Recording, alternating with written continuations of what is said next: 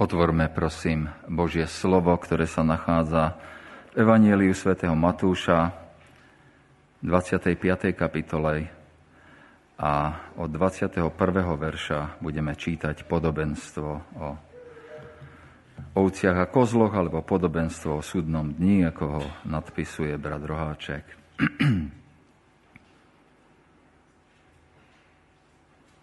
Prosím z úcty k Božiemu slovu povstaňme. Matúš 25, 31 v mene pánovom. A keď príde syn človeka vo svojej sláve a všetci svätí anieli s ním, vtedy sa posadí na tróne svojej slávy. A zhromaždené budú pred neho všetky národy a oddelí jedných od druhých, ako pastier oddeluje ovce od kozlov. A postaví ovce po svojej pravici a kozlov po ľavici. Vtedy povie kráľ tým, ktorí budú po jeho pravici, poďte požehnaný môjho Otca. Vládnite pripraveným, vládnite dedične kráľovstvo vám pripraveným od založenia sveta. Lebo som bol smetný a dali ste mi jesť. Hladný som bol a dali ste mi jesť. Smedný som bol a dali ste mi piť. Hostom cudzincom som bol a prijali ste ma. Nahy a odiali ste ma. Nemocný som bol a navštívili ste ma, v žalári som bol a prišli, prišli ste za mnou.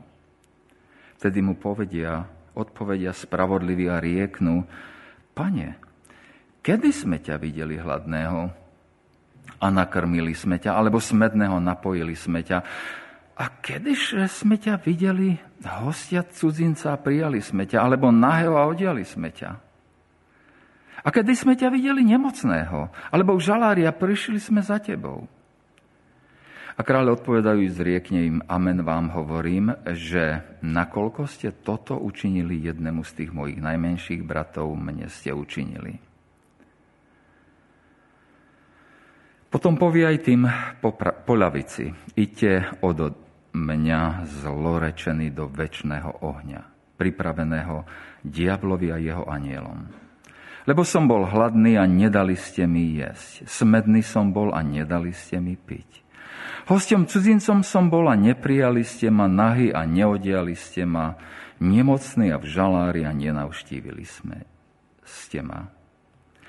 Vtedy, sa, vtedy, aj, vtedy mu aj oni odpovedia a rieknú, pane, kedy sme ťa videli hladného, alebo cudzinca, alebo ako hostia cudzinca, alebo sme, e, nahého, alebo nemocného, alebo v žalári a neposlúžili sme ti.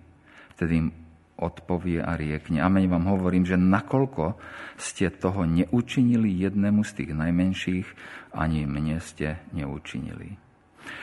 A títo pôjdu do väčšného trápenia, ale spravodliví do väčšného života. Toľko ščítania Božieho slova. Posaďme sa.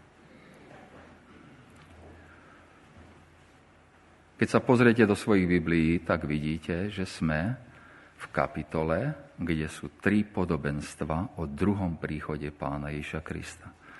Podobenstvo o, hrivnách, o, o a desiatich pannách, podobenstvo o hrivnách alebo talentoch a podobenstvo o súdnom dni alebo o ovciach a kozloch.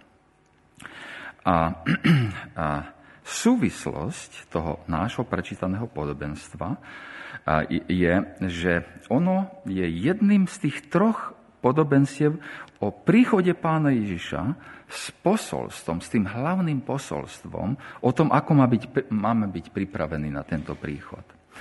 A to podobenstvo nadvezuje vlastne na podobenstvo o desiatich pannách a podobenstvo o talentoch tým, že tento raz ukazuje charakter ľudí, čo čakajú pána Ježiša Krista, čo čakajú jeho druhý príchod. A v podobenstve o desiatich pannách sme a, a, a, máme možnosť, sme, možno, že ste videli, a že tí, čo čakajú pána, sú pripravení na jeho príchod tým, že majú živú vieru, čo má svoj zdroj. Olej. Podobenstvo o talentoch doplňa charakteristiku a týchto, čo čakajú pána Ježiša, o to, že živá viera čakajúcich pána sa prejavuje skutkami. Využitím príležitosti pre službu je, jemu, ktoré sú im dané počas toho čakania. To je o talentoch. A podobenstvo o ovciach a kozloch akoby završilo tú charakteristiku popisom tentoraz vnútorného charakteru čakajúcich. A, a, a, a pán Ježiš to urobí tak, že, že urobí kontrast toho, aký je charakter ľudí tých, čo nečakajú Kristov príchod a tých, čo ho skutočne čakajú. Tak to bol kontext a úvod a samozrejme náš kontext toho podobenstva o, o ovciach ako zloch je kontext 3. adventnej nedele. Na čo myslia ľudia, ak ide o ich smrť? Najskôr nechcú na to myslieť. A mnohí totiž nie sú si istí, či vôbec je niečo za dverami smrti. Iní sú si zas istí, že po smrti existuje pokračovanie života, ako ho poznáme teraz, a obyčajne majú za to, že, že to bude niečo dobré, respektíve niečo lepšie, ako teraz prežívame. Iba málo ľudí predpokladá, že to, čo nás čaká po smrti, by mohlo byť niečím horším a iba veľmi málo ľudí myslí na súd a nevedia si predstaviť Boha, čo je Bohom súdu.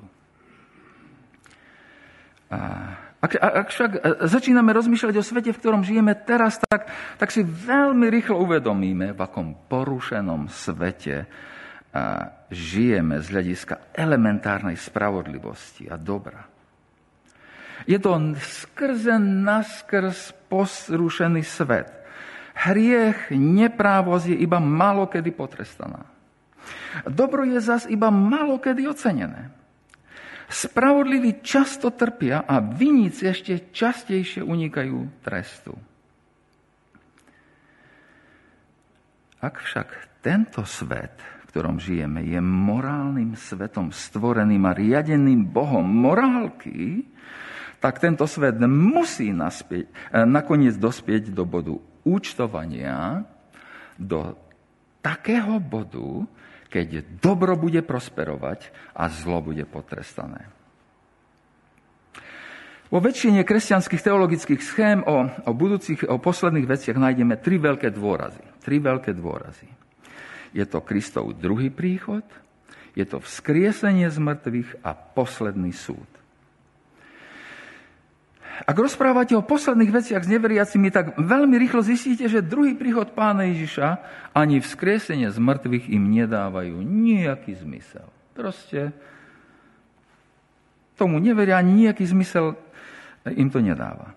V drvivej väčšine ale e, skutočnosť posledného súdu sa ľuďom javí ako veľmi logická aj z globálneho vesmírneho pohľadu. Je to totiž logické vyuč- vyústenie elementárnej myšlienky, že ak vesmír, v ktorom žijeme, má morálny zmysel, tak to posledné účtovanie je absolútna nevyhnutnosť.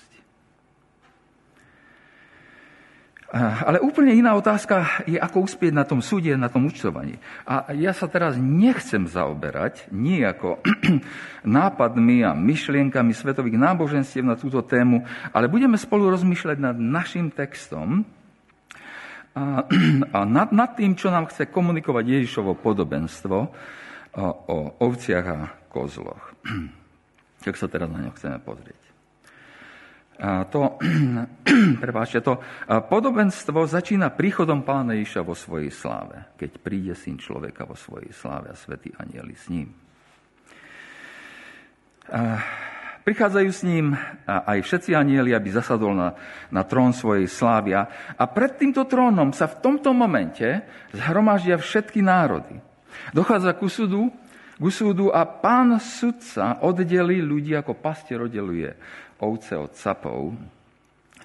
A ovce, ktoré reprezentujú tých, čo, čo obstoja na tom súde, sú spravodliví, si sudca postaví napravo a capov reprezentujúcich odsúdených do väčšného ohňa a sú zlorečení postaví naľavo.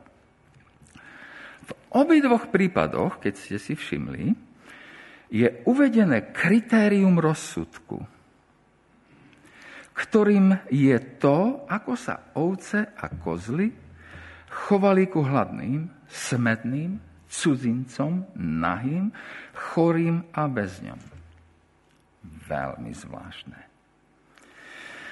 V obidvoch prípadoch je to vzťah k, k, eh, eh, k núzným. A povrchné čítanie tohoto podobenstva ako by navrhovalo, že spása je výsledkom dobrých skutkov.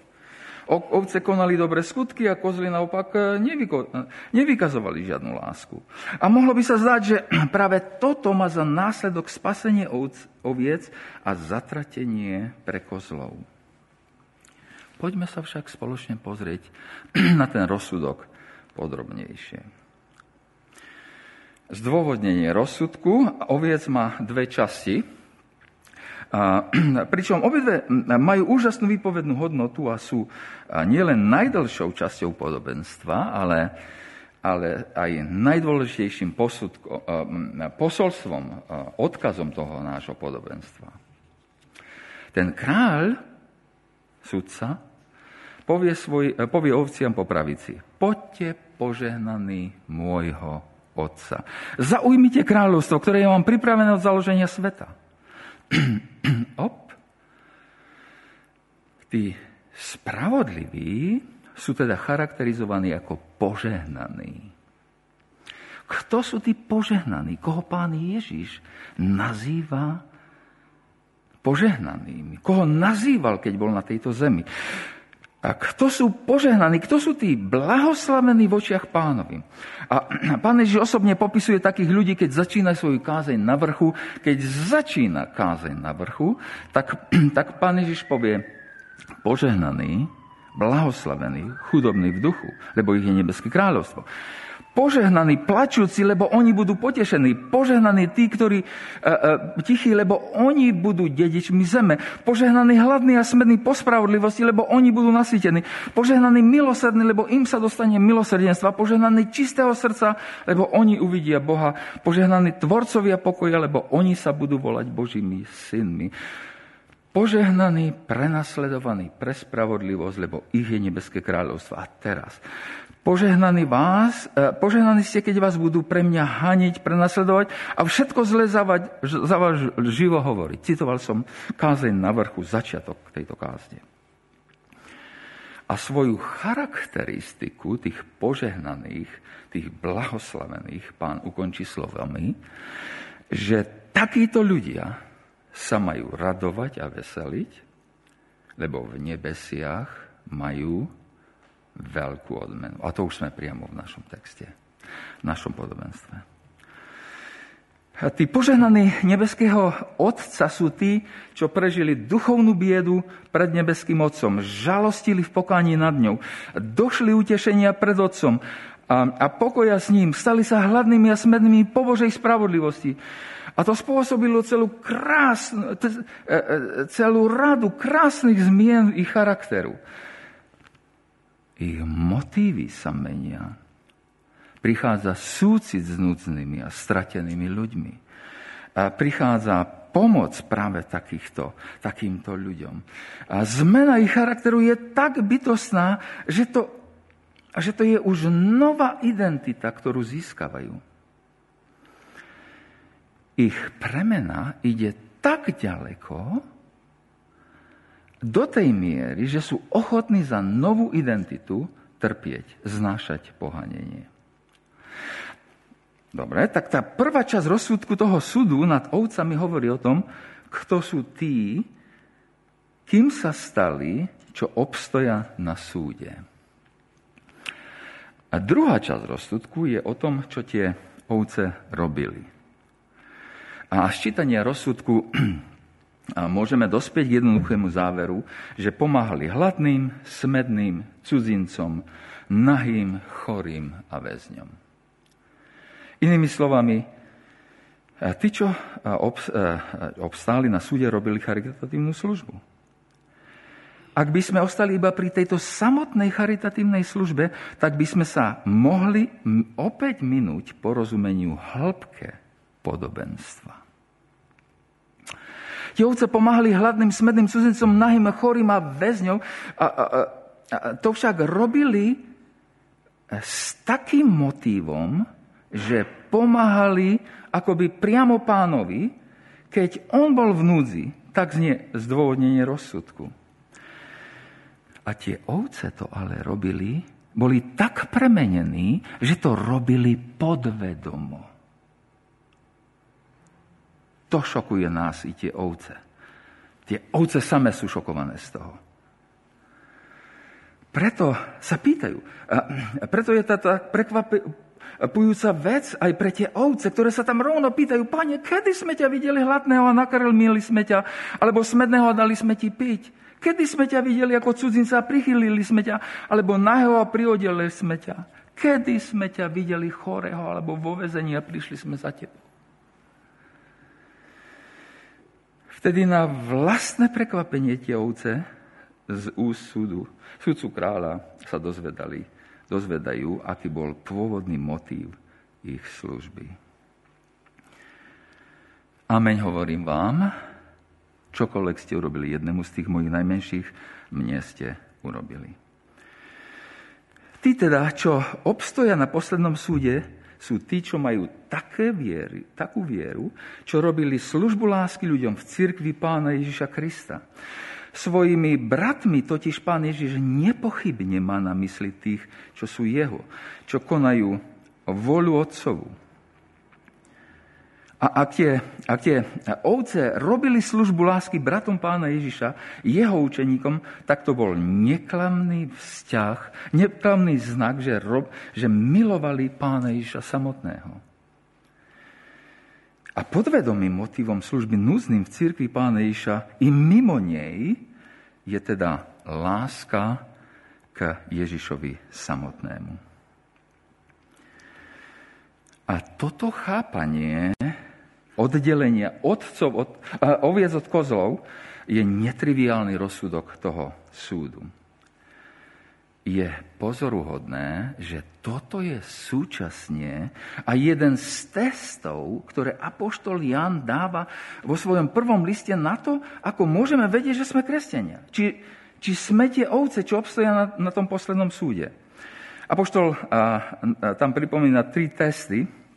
Prvým je, to, že či veríme, že, že Ježiš je Boh v ľudskom tele, 1. Jana 2, 20, 23, 4, 2 až 3, 4. kapitola 15, verš, 5. kapitola 1. verš. A druhým testom je, či budeme dodržiavať pánové prikázania. Opäť niekoľko miest, 1. Janova 2, 3 až 6, 3, 4 až 10, 5, 2. A tretím testom je, či milujeme iných kresťanov. 1. Jana 2, 9 až 11, 3, 14 a tak ďalej. A tento posledný test je ten, na, na ktorom závisí priebeh odlúčenia oviec a kozlov. Otázkou a, um, to totiž je, či milujeme a staráme sa o následovníkov Krista. Odpoveď na túto otázku je aj odpovedou na otázku, či milujeme alebo nemilujeme samotného Krista. Ak milujeme Ježišových učeníkov, milujeme Ježiša. Je to to, čo určuje náš osud na poslednom súde. Ešte jednu poznámku na okraj. A je evidentné, že, že to podobenstvo hovorí o motívoch konania kozlovi i oviec. A okrem motivov písmo pozná ale aj spôsob, dôslednosť, ochotu či nasadenie, s ktorou sa majú konať dobré skutky, či fungovať v živote. A pre úplnosť uveďme, že písmo povie otroci úprimného srdca poslúchajte pozemských pánov ako Krista s bázňou a chvením. Neslúžte na oko ako tí, čo sa chcú páčiť ľuďom, ale ako Kristovi otroci, ktorí z celej duše plnia Božiu službu. Ochotne slúžte pánovi a nie ľuďom. Efežanom 6.5 a na inom mieste tiež povie, otroci vo všetkom poslúchajte pozemských pánov. A neslúžte iba na oko ako tí, čo sa chcú zapáčiť ľuďom, ale s úprimným srdcom a v bázni pred pánom. Čokoľvek robíte, robiť, robte z tej duše ako pánovi a nie ako ľuďom. Kološanom 3.22. Výrok toho sudcu kráľa o ovciach a teda tých, čo sú požehnaní nebeského Otca, čo majú zaujať kráľovstvo im pripravené od založenia sveta, je teda jedinečné. Sú to ľudia viery, ktorých identita je zmenená tak radikálne, že podvedome konajú charitatívnu službu. Alebo e, nemusíme to nazývať charitatívnu službu hladným, smedným cudzincom, nahým, chorým a väzňom. Pričom ich podvedomým motivom, bez toho, aby to nejako si to uvedomovali, je láska k pánu Ježišovi Kristovi fantastická charakteristika. Ľudia viery, ktorých identita je zmenená tak radikálne, že podvedomým motivom konajú najkrajšie skutky lásky vonku z církvy a vnútri, vnútri církvy takisto. teraz, kto sú tí, čo sú naľavo od sudcu? A aj rozsudok nad nimi má dve časti. A samotný ortiel je hrozný samozrejme, že ten povie, odíďte odo mňa zlorečený do väčšného ohňa, ktorý je pripravený diablovi a jeho anielom. Je to hrozný ortiel. Naľavo sudcu sú zlorečení a odsúdení do väčšného ohňa spolu s diablom a s jeho anielmi. A zdôvodnenie toho rozsudku je opäť veľmi zvláštne. Lebo som bol hladný, nedali ste mi jesť. Bol som smedný, nedali ste mi piť. Prišiel som ako cudzinec a neprichylili ste ma. Bol som nahý a nepriodeli ste ma. Bol som chorý a vo vezenie nenavštívili ste ma. Sudca toho posledného súdu zdôvodňuje svoj strašný rozsudok nad kozlami tým, že nevyužili príležitosť, ktoré im on sám akoby osobne ponúkol. Wow, to je... To je uh, to, to, toto musíme s, s veľkým pozor, veľkou pozornosťou čítať. Nevyužili príležitosti, ktoré im sám pán Ježiš ponúkal. To zdôvodnenie je priam šokujúce. Príležitosti, ktoré máme na robenie dobrého, sú príležitostiami od sudcu samotného. Od tej poslednej spravodlivosti s veľkým S samotnej. V tom je aj kozmický rozmer spravodlivosti, ktorej sme subjektom. O ktorej nikto a nijako nemôže od, uh, újsť. O tejto skutočnosti uh, podvedome cítime, cítime, že je to spravodlivá požiadavka na nás a súčasne v konkrétnom prípade príležitosti robiť dobre, tak nerozumieme, že ona je priamo od sudcu. Ak máme konkrétnu príležitosť robiť niečo dobré, niečo pekné, a verím, že, že, že že sme ich mali a že ich máme a že keď pán ešte nepríde, tak ich budeme mať. Ak, ak sme mali takéto príležitosť robiť niečo dobré a uvedomovali sme si, že ona je priamo od sud, uh, sudcu, tak sme urobili ten konkrét, uh, tak, uh, tak by sme, keby, keby sme to vedeli, prepáčte, keby sme to vedeli, že, že tá príležitosť, ktorú máme robiť, dobré je priamo od sudcu, tak by sme ho asi urobili. Asi by sme urobili ten konkrétny skutok. Ak by sme v tom konkrétnom núznom rozpoznali sudcu, tak by sme zrejme neváhali pomôcť. Však. Preto ako keby sympatizujeme s otázkou tých sudcov. Pane, my sme nevedeli, že to je príležitosť od teba. Pane, kedy sme ťa videli hladného? A kedy sme ťa videli smedného? Alebo kedy ako cudzinca, alebo nahého, alebo chorého, alebo vo vezení a neposlúžili sme ti? Tí kozli ako keby chceli povedať, že oni by boli konali, konali dobré skutky lásky, ak by vedeli, že ich konajú pre sudcu a že príležitosť je od sudcu. Veď by určite sa báli skončiť vo väčšnom trápení. Naopak, tie ovce, pýtajúce otázku, pane, kedy sme ťa videli? Prezrádzajú o sebe, že podvedome konali skutky lásky, lebo ich konali ako nové bytosti, nové identity.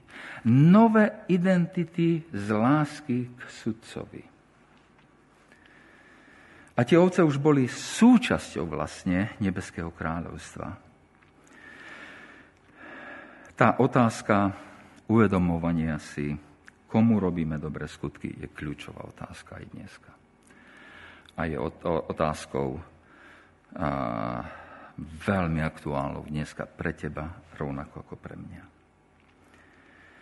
Ak si uvedomujeme, že máme konať skutky lásky, pretože chceme konať ako pánovi, tak veľmi zvláštne je, to je zvláštne. Tak sme podľa toho nášho textu ešte nedospeli ku stavu, v ktorom boli tie ovce pri tom poslednom súde. Tie ovce pri tom poslednom súde nevedeli, že to... A, oni sú prekvapení, ako to, že sme tebe konali. Ako, ako, ako to, že to ty si tam priamo bol. Oni konali skutky lásky podvedomé, bez toho, aby prvoplánovo vedeli, že je to pánovi. Bez toho, aby sa báli súdu. Bez toho, že by chceli odmenu. A to je charakteristika ľudí kráľovstva, ku ktorej sme pozývaní posolstvom tohoto podobenstva. Konať skutky lásky ako ľudia premenení do takej miery, že konáme skutky lásky ako súčasť toho, čím sme. Wow. Ako sa dajú konať dobré skutky bez toho, aby sme si uvedomovali, že ich konáme kvôli tomu, že nechceme ísť do pekla. Že ich konáme zo strachu. Ako sa dajú konať dobré skutky bez toho, ak by sme si uvedomovali, že ich konáme ako sudcovi. Odpovedie vo výroku sudcu tým ovciam. Poďte požehnaní môjho Otca, zaujmite kráľovstvo, ktoré je vám pripravené od založenia sveta. Tie najkrajšie skutky lásky podvedome konajú ľudia, čo sú zvnútra celkom premenení požehnaním pána Ježiša Krista. Ktorí sú už dopredu požehnaní, dopredu premenení požehnaním, ktoré prijímajú od Boha cez pána Ježiša Krista. To sú ľudia, ktorých nebeské kráľovstvo, panstvo Ježiša Krista ovládne, ktorých nebeské kráľovstvo, pánstvo Ježiša Krista v ich situácii, tam, kde sa nachádzajú, ovládne ich zmyšľanie do takej miery, že im neostávajú myšlienky na to, čo oni robia, na vlastné zásluhy o tom, čo robia. Nemyslia dokonca ani na odmenu za to, čo robia, lebo ich bytie je určované požehnaním, odmenou, ktorú už prijali, ktorú už majú, ktorej súčasťou už pre dielo pána Ježiša Krista boli účastní. Nech nám dá pán milosť, aby to bola charakteristika nás, ľudí kráľovstva. Verím, že sa medzi takých počítame nás, ľudí, ktorí sa pripravujú na stretnutie s, s, s našim pánom pri jeho druhom príchode. Nás, ktorí náhlia jeho príchod a ešte viacej. Nech sme ľudia, čo milujú príchod pána Ježia Krista lebo tak tým spôsobom, ako v tomto podobenstve sme čítali, sú premenení jeho láskou, jeho požehnaním, jeho bohatstvom, ktoré už v ňom obdržali. Amen.